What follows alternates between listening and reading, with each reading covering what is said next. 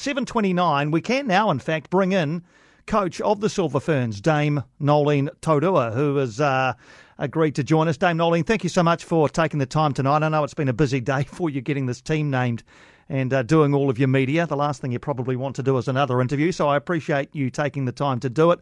Uh, what were your key considerations when you were putting this squad together for Birmingham?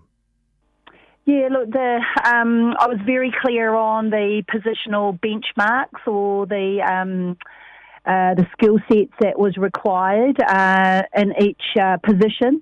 Um, and that's really what I was looking for is uh, different people, one that can do their job, but also against um, statistics that we know are winning formulas for us. Um, I was also looking for um, at the end of the tournament we play England, Jamaica, and uh, Australia. Not negating the first, you know, in the prelim rounds, but you know they are our big three. Uh, so for us to play a certain strategy, we need people who can do certain skill sets. Um, and the third thing is we run in tournament style, so we play seven games in ten days.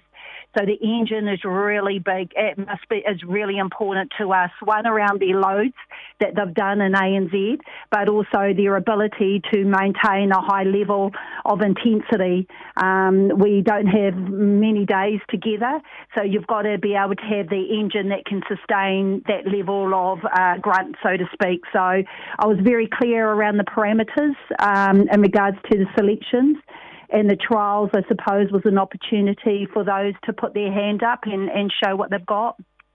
So, against those parameters, then, and once you applied that filter, were there any positions which you, or, or were there a couple of players who you had particular trouble choosing between, or, or was the 12 a relatively simple 12 to choose?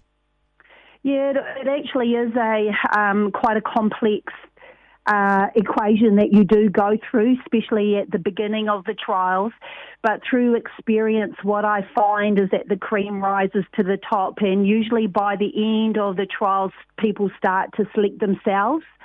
Um, you know, international is totally different to ANZ um, and our days are full, um, whether it's either trainings or it's team meetings or there's a lot of other things that's happening. So what I find is that unless you're used to it, you actually wilt very fast. Um, that's both on and off the court. So I usually find by the time you get to the last trial or the second to last trial, people have already started to stamp their mark. And certainly in this time they did as well. Interesting. Uh, Grace, uh, Grace Nweke is there, but uh, there's a little asterisk beside her name around return to play protocols, obviously to do with her ankle. Uh, how confident are you that she'll play a full part for you? Yeah, we're very confident. Um, um, we know that there's still a few hoops she has to go through, but uh, the management of her has been very considered, and our approach has been cautionary, making sure that if she does get the tick, that she can endure her load uh, over in um, Commonwealth Games. We're not intending to take her, and we have to manage her. Uh, otherwise, that puts the stress on everybody else. So, in saying that, we're confident that we can get her over the mark, and she's made huge progression or progress since we've had her in the Silver Fern environment. How were the conversations with those who were close but haven't made the 12? Uh, to be honest, it always sucks. Um, it's one of the worst part of our jobs um, in regards to telling people that they're not in. But also, we were very um, mindful that um, we have two major pinnacle events uh, over the next couple of years. This one, Commonwealth Games, but also Netball World Cup next July in um, in South Africa. So our whole idea is ensuring once again that players are very clear about what they need to work on. We feel that we've done that over the last year and a half um, as well, but we just want to cement that in so that they understand uh, that the supports are wrapped around them, and also as much as we can tell them where they're going to go after you know we finish this Commonwealth game. So there is a bit of a process, and it's never nice and never good that people don't make you know, uh, the final, I suppose, get to the Silver Ferns team. But we also know that next year's another big year. So um, we'll make sure that we wrap around whatever we need to get people over the line. And you outlined for us really well exactly the criteria you were after, and you said you were clear on that. So, presumably, the players all knew the parameters as well. So, they, I guess, would have understood your reasoning, even though they might not necessarily have agreed with their own omission? Yeah, they do. I mean, um, I think if that's one thing that we do well, if I'm going to put my hand up and be quite confident, is the communication, not only between us and the individual, the player, but we've done over maybe the last two or three years, our relationship with the clubs are really important.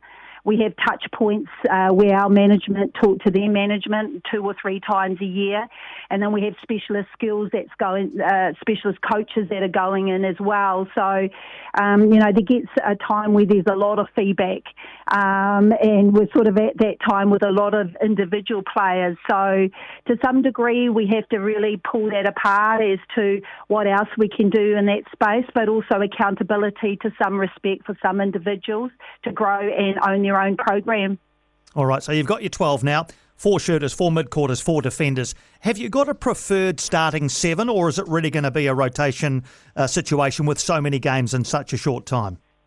Yeah, I mean, this is a bit of a difference from last time that we went for the Netball World Cup, where there was, uh, to some degree, there still is a spine with us, but, uh, you know, it was probably clearer as to who the starting seven is. Uh, in this squad, I don't believe we have a starting seven.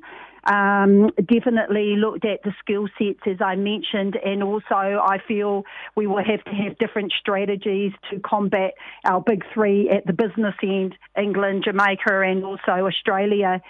So um, a lot of our strategy will be based around uh, being quite adaptable, but also having different personnel um, that's going to reflect a certain strategy we're going to play out on court.